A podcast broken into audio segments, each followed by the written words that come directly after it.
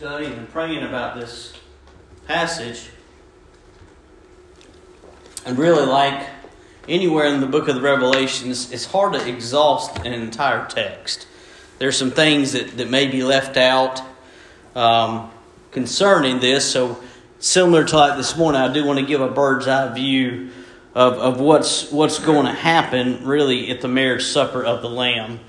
And there's a lot of things that, that go on. I mean, um, we'll start. Let me just start with my text, find a good starting point, and I'll dive in the message. Revelation chapter number 19, verse 7. The Bible says, Let us be glad and rejoice and give honor to him, for the marriage of the Lamb is come, and his wife hath made herself ready. And to her was granted that she should be arrayed in fine linen, clean and white.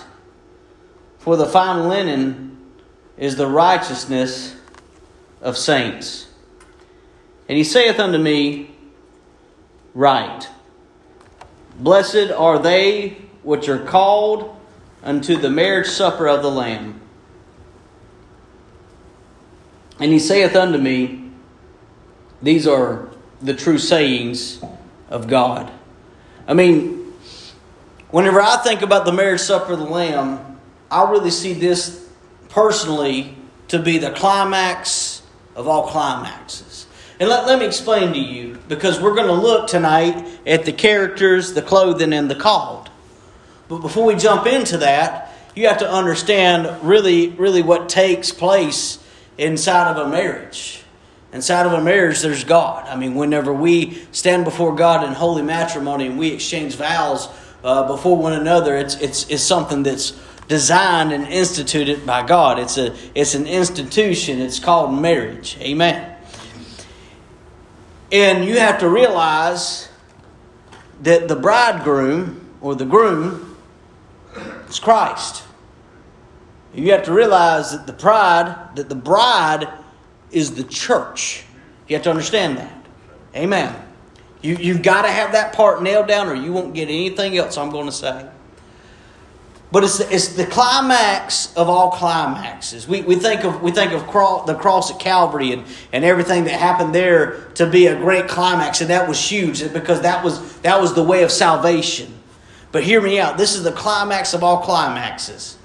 Because for thousands of years, the devil tried to stamp out the groom. I mean, all throughout the Old Testament, he tried to make it to where he would even corrupt the seed of the woman. To where he, he, would, he would actually have, he wouldn't even have a fit groom for this marriage supper. I mean, all throughout the Old Testament, they stomp, try to stomp out the line of David. They, they, they, try to, they try to take down the, the, the seed that tried to attack Christ. And then for 2,000 years, Satan has been attacking the bride, the church, and he's still attacking today. And so the enemy, the enemy wants nothing more than to stop this marriage, the marriage supper of the Lamb. I mean, yes, yes, we do understand he was trying everything in his power to stop Calvary, and he failed. But, beloved, may I say tonight, he is still trying to stop the marriage supper of the Lamb. You see, to be a part of the marriage supper of the Lamb as a child of God, you must be saved. And he will try to do everything in his power to, to bring a, a bride or an adulterous wife to the groom. And, and we can get to that um, a little bit tonight. But those that are going to stand there at the marriage supper of the Lamb, that is going to be made up of the church. It's going to be made up of those that have believed on the Lord Jesus Christ. This is a very, very big deal. I want you to notice in number in verse number seven the characters. Verse number seven is the characters. Let us be glad and rejoice and give honor to him. For the marriage of the Lamb is come, and his wife hath made herself ready. And so the main characters are always the bride and the bridegroom. And that's the same thing that happens here. So let's, let's look at the, the bridegroom. I mean, this absolutely has to be Christ. This absolutely has to be Christ. Do, do you understand the importance of, of the bridegroom? Do you understand that this is a man desiring a long lasting marriage? He's desiring a long lasting covenant. And I don't care what the world says, marriage is between one man and one woman for one lifetime. Amen goes right there. I don't care who that hair lips, even if it hair lips the Pope. That's what God said. And so you have to understand that all throughout the Old Testament, Christ kept trying to woo Israel. Well, let me hurt your feelings. Israel was the adulterous wife. Israel's not the bride. Israel is the church. Or excuse me, the bride is the church. And all throughout the Old Testament, uh, Christ was trying to redeem the people of Israel. And, and even in Hosea, he likens Israel as unto a harlot going out and, and going back and going out and going back and going out and going back. There are going to be those from Israel that do get saved and they do become part of the bride because they become part of the church. You do understand that the church doesn't replace, amen. The church is completely different. But you must understand that all throughout the Old Testament, the bride, the bridegroom simply just longed for a woman that'll love him. I mean, think about it. There, there, there are men today, there are men today that in their marriages, uh, I hate using real life examples, but it's all I got. Look, if you don't want to end up as a sermon illustration, just just do right and, and treat your spouse right, and you won't end up in the sermon. Amen. But but but I, I got to talking to a man this week, and he was sharing with me about how his wife just doesn't really show the affection that he wants, and, and how he's contemplating leaving his wife, and, and all this, and how he could just be so much better off with somebody else, and, and so it's all about his happiness. And I said, brother, God don't care about your happiness; He cares about your holiness. Amen. And, and, I tried to explain that in a loving way. And, and, and it was me and another man trying to help this guy out. And finally, he just looks at us and he says, Josh, he says, I just want her to love me. Man, that, that, that ripped my heart apart as a grown man. I got to thinking about my Lord, Jesus Christ, how he's the bridegroom, and how we as Christians, we cheat on our Lord with our boyfriend called the world. Amen and our girlfriend called the flesh. Amen. You do realize that our God is a jealous God? And he gets very jealous when we when we go out and, and we live recklessly and we live unrighteously. You do realize that. It, it hurts his hurts his heart. And so you got to understand that the, the bridegroom is, is getting ready to invest in his bride. He's getting ready to stop everything that he's ever done in his entire life to change his course of action, change his course of direction, and be 100% committed to his bride. Oh, I think about when Jesus came out of the walls of heaven, how he humbled himself and he was wrapped in humanity, and he saw what we would become. Yes, he saw us right there in our desolate sin, but he says, You know what? I will make you my bride and I will be able to robe you in white and fine linen, not because of what you do or what you have, because your righteousness is filthy rags, but instead I will die for you and I will love you. I will purchase the whole field to get the pearl, which is the church made up of sinners that were once lost and now are saved. And so he, he made that way for sinners. He made that way for the bridegroom to have the bride. And that way, whenever the bride stands before God the Father and has this holy matrimony called the marriage supper of the Lamb, he is able to take white cloth and fine linen, and, and that is his righteousness, and he gets cover it over the church, not because of what they've done, but because of who he is. And it's because of his precious blood. He washes our sin white as snow.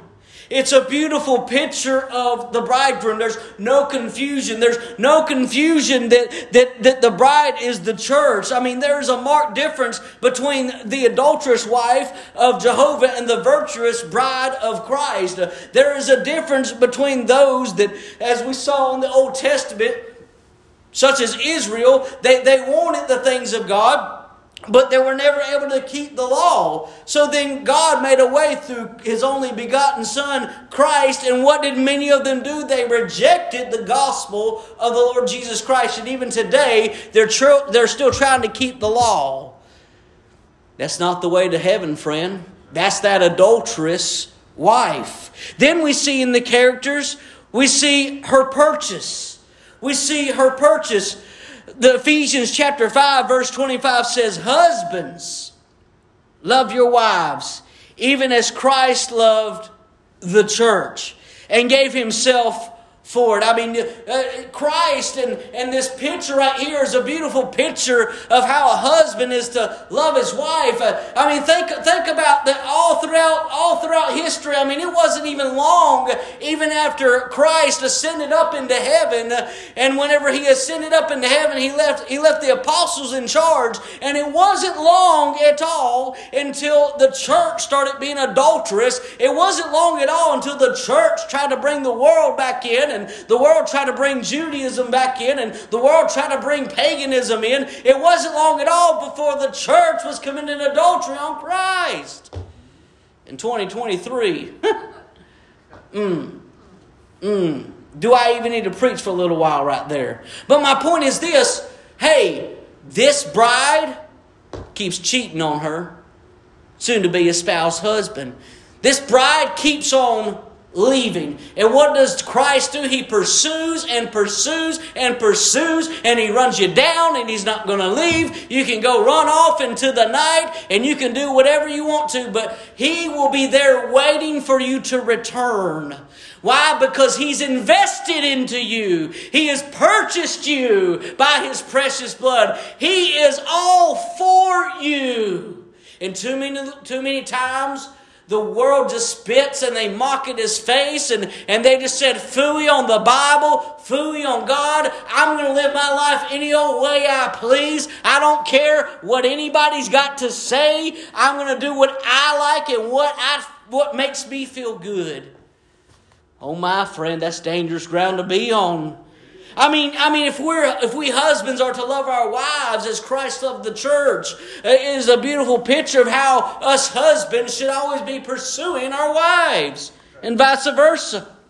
I see, I see not only the bride, the church, the purchase. I see the espousal, or a formal agreement between the parties, then coming under obligation for the purpose of marriage. Now, understand their espousals, espousals are, very, are in the East, they're very frequent. And they're frequently contracted years before the marriage is even celebrated. I mean, you got to understand in this time, in this time, they've done this thing, I, like, I call it courting. Now, courting is like, hey, Mr. Jones, your daughter's purty. I mean, she is good looking. And uh, listen, I'm a Christian. And uh, I'm looking for a godly woman. I would like to see if, if your daughter would want to maybe one day look into a marriage with me. I just want to see if she's marriage material. But before we get married, I, I would like to ask for your permission to take her out uh, on a date. I'd like to get to know her. Uh, I want to get to know her for a while, but it's my intention to one day find a spouse and, and, and just knowing what I know about your daughter, Mr. Jones, I believe she'd be a good fit. But I don't know unless I unless I take her out. I, well, where are you going, son? Well, I'm going to take her to a, a youth revival. We're going to be around uh, about 40 preachers and uh, about 500 uh, Christians. You're welcome to come. Uh, you know, that's, that's what it looks like. It's kind of like courting. And, and what would happen is the, the, the, the, the families would sit down and, and it was different ways that they could do it. But one of the ways was that the fathers would sit down and they, they would say, listen, I've got a son. The other would say, listen, I've got a daughter. And I think they would make a really good fit. Okay, well, what will you give in exchange for my daughter? That's what it would look like, look like. And the father would make an agreement. He'd make an arrangement, and there you go. There, they are espoused to be wedded. And what they would do is, is the, the as, as that contract or that agreement was made, the bridegroom would get ready and prepare a place for his bride. Mm, don't miss this. Don't miss this. He would leave, he would go find a place, he would prepare a place for his bride. He, he, would, make, he would make a purchase and give something very expensive or something valuable to the father to prepare for the bride. Well, I want to tell you, beloved, over 2,000 years ago, the God of heaven looked down on you and me, seen where we was, seen the potential of what we could be, even though we were rotten, nasty sinners, He looked down and seen us as His potential candidate to be His bride. And so God the Father sat down with the Son. He made a contract. He says, All right, boy, you want what they got? You want that bride? What you going to give me? Well, I tell you what, God, I'm going to go over to this back 40 acres and I'm going to prepare a place uh, in your house or many mansions. If it were not so, I would have told you. And so he went out. He says, I'm going to make a place for my bride to come. Well, that sounds great, son. How are you going to take care of him? How are you going to pay it? What kind of investment are you going to give? Well, I tell you what I do, Daddy. I think I'll just humble myself into a form of a servant. I'm going to be born of a virgin, overshadowed by the Holy Ghost. I'm going to live a, a 100% clean, life. I'm going to be incapable of sin. I'm going to be 100% divinity, 100% humanity. I'm going to live a pure and perfect life. And by the time I'm 33 and a half years old, I'm going to lay down my life on the cross at Calvary. I'm going to literally let them take my life from me as I give up the ghost, as I'm exposed naked with my flesh hanging out, with my blood pouring out as a sacrifice for the sin of all mankind. That's what I'll do, Daddy. I want my bride one day. I want her so bad I'm willing to give up everything for my bride. She's precious to me. And the father says, All right, son, if she really just means that much to you, help yourself. Amen. And so we see the arrangement of the espousal. Then we see her marriage. Number two tonight What's in the marriage? The clothing. Look at verse number 8. And to her was granted that she would be arrayed in fine linen, clean and white. For the fine linen is the righteousness of the saints. In her clothing, we see firstly the material. The material. The word said that the bride's garments are made of, fine linen, clean and white. Isaiah chapter 1, verse 18 says this Come now, let us reason together, saith the Lord. Though your sins be as scarlet, though your sins be as scarlet, they will be as white as snow. Though they be red like crimson, crimson rather. Amen they shall be as wool. We see that the bride, she has on white. You know what white represents? Purity. Purity. Amen. I'm going to brag on my wife for a minute. She earned that right to wear white at her wedding. Amen. She was a virgin. Amen. Amen. You do realize you have to be a virgin to wear white at the marriage supper of the Lamb. Amen. You cannot be that adulterous woman. But then we see, secondly, spiritually, scripturally, the scripture gives its own spiritual application by stating, For the fine linen is the righteousness of the saints. Like I said earlier, beloved, it's not your doing, it's all God's doing. Every sin that you've ever committed, all the wickedness, all the rottenness, all the nastiness, that blood cleanses, cleanses it all. gives you a clean slate. God forgives that sin, that weight, that guilt, that condemnation. He pulls it right off of you and He pushes it on His Son as His Son stretches out His arm and takes the guilt in your sin. He quite literally washes you white as snow. He puts on His righteousness on His bride and He makes her fit to be married. Amen. Hey, praise God, amen. Lastly, tonight, we see the called. Look with me, if you will, in verse number 9. And he saith unto me, Write. Blessed are they which are called unto the marriage supper of the Lamb. And he saith unto me, These are the true sayings of God. Amen. You got to be called. Amen. You say, how do I know if I'm even going to be that bride? First off, God's got to call you. He's got to convict you and let you know that you are lost and you've never fully trusted Him. That's a good thing because He's pursuing His bride. He's pursuing her already in that calling, in that convicting power. He's pursuing her. He's saying, Hey, I want to marry you one day at the marriage supper of the Lamb. Let me introduce you to myself. My name's Jesus. I died on Calvary for you. He's, he's calling. We see the call from the grave. Those invited to the marriage supper are those who are raised from the dead at the sound of Christ's voice.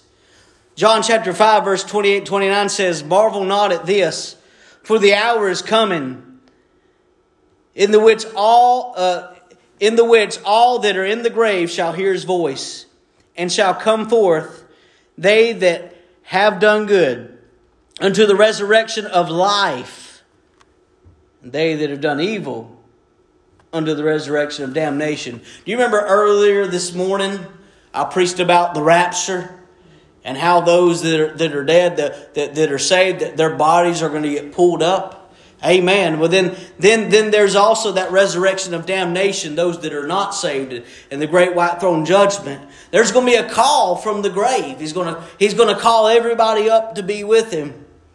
But then there's that call by his grace. While these invited guests are composed of Old Testament saints and martyr tribulation saints, we must always keep in mind that they too have been redeemed by the blood of the Lamb and are saved by the same grace as we are.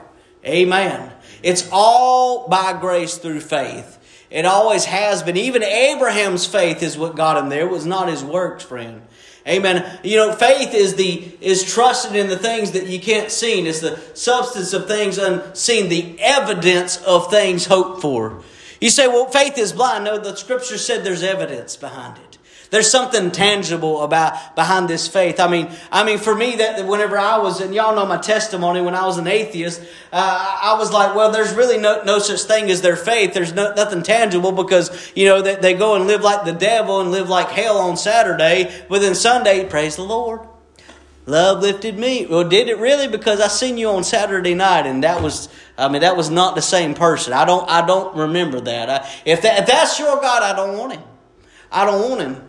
But then I then I got in with the crowd.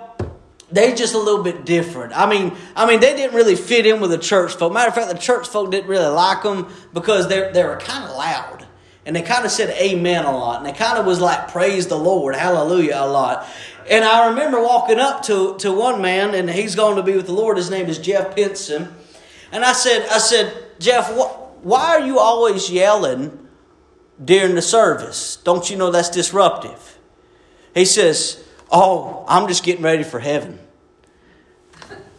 okay. okay. And that was him. And, and, he's always smiling, praise God, praise God, all the time. Finally, I just asked Jeff, I said, Jeff, why ain't you like anybody else at this church? He said, I don't know. That's between them and the Lord. All I know is the Lord's been good to me and He saved me. Short, sweet, to the point. Short, sweet. Every, every time I'd approach Him, finally I realized there might be something real about this thing. And eventually, God, through the power of the Holy Ghost, led a black man named Sterling Abrams to Pleasant View Community Church that stood up there with a Bible, not one I got, a different one, stood up there with a Bible and preach the gospel. Now, mind you, I've heard the gospel all my life. I've heard the stories over and over.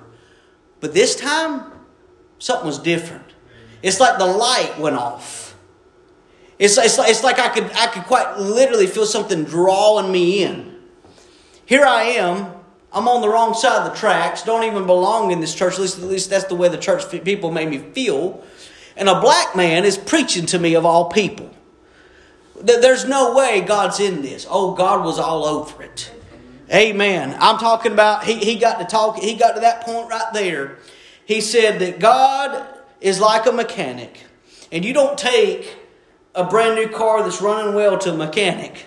You take that broken and beaten down car to the mechanic. He said, You got to realize that you are the broken and beaten down car, and Jesus Christ is the mechanic. And let me tell you what he preached. He preached on the death, burial, and resurrection of the Lord. He preached, he preached on the fact that if we have sinned one sin, we're guilty of all sin. We're guilty. We're, we're going to face the wrath and condemnation of God. But then he preached, but God made a way through Jesus Christ, through the purchasing of, of his shed blood of the church, and how I could be a part of the body of Christ. And, and, and I was thinking in my, in my heart of hearts, this is what I was praying.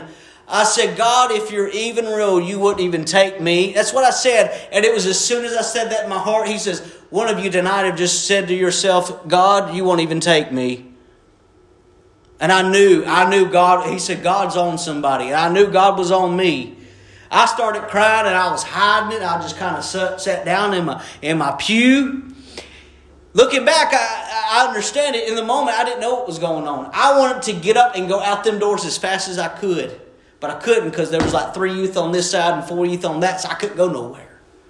So we had the altar call, and and uh, I mean it, it, it, didn't even get on real good. I, I, could I could tell you the song. Uh, it was East to West by Casting Crowns. And, and I remember gripping the back of that pew, and I tell you what, I believe looking back, I got saved before I made it that altar because I told I told myself in my heart, I said, Josh, if he if he is who he says he is, you better believe him because there's no other hope for you. I mean, my life had gotten just that low. It was, I mean, I was just at that bottom pit of depression to where my only answer was Jesus. And for me, it took getting to that point to realizing that I'm so unlovable, but the God of heaven will take something so terrible and take just a piece of clay and mold me and make me into what He would have me be. And I remember coming to that altar just crying out to God. You say, Preacher, would you pray? I, I, I ain't going to tell you how, what I sounded like. I, I'll sound like a charismatic, but I, I, I don't even know what I said. All I knew is in my heart of hearts when, I, when the Spirit gave me utterance.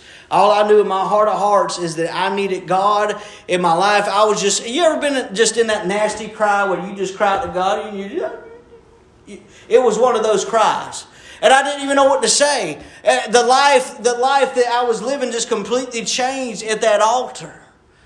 Looking back, looking back, I realized that that was the God of heaven preparing the bride for the marriage supper of the Lamb. Amen. I didn't realize it then. I didn't realize it was He was getting me ready for the climax of all climaxes. I didn't realize that. But I didn't realize I was a dirty, rotten sinner, good for nothing. There's no way I can even make it out of hell on my own. But God reached down into the charred walls of the damned, plucked me out of a devil's hell, set my feet on a solid rock, and established my goings, and He has changed me. I've failed Him many times since, but I've learned this Jesus has never failed me. Amen. And I'm so glad that one day, one day, when we're in heaven, we get to have that beautiful ceremony where we could see God the Father letting us know all about this arrangement. Oh, Josh, let me tell you over there, even before we even kicked Lucifer out of heaven, I tell you what, we already had it written up in our plans that on December the 17th of 2007, the Holy Spirit was going to come by your way and He was going to draw you in a way like you've never been drew before. And He was going to surrender to that. And He was going to give your heart to Christ. We're so glad that you're here. I'm ready for that day. Amen. I mean, this is this is going to be a joyous occasion. You have to understand this. These these these weddings. It wasn't just a. It wasn't just okay. Uh, three hours, four hours later, and you're done. No, this is this is a festival. This lasts days and days and days. So the marriage supper of the Lamb is actually going to take up a long time. Are you ready to go? Are you ready to meet your Maker? Are you prepared to be the bride of Christ? Because you got to understand this God's not going to accept an adulterous wife, He's going to accept the pure and perfect bride. And the only way He's going to accept that is by you surrendering your heart and your life by the way of the cross and trusting in Christ and in Christ alone. Listen, I'm gonna I'm gonna pray. We're gonna have a hymn of invitation. You can pray right where you are at this altar. If you just want to pray and thank God for His goodness, you go right.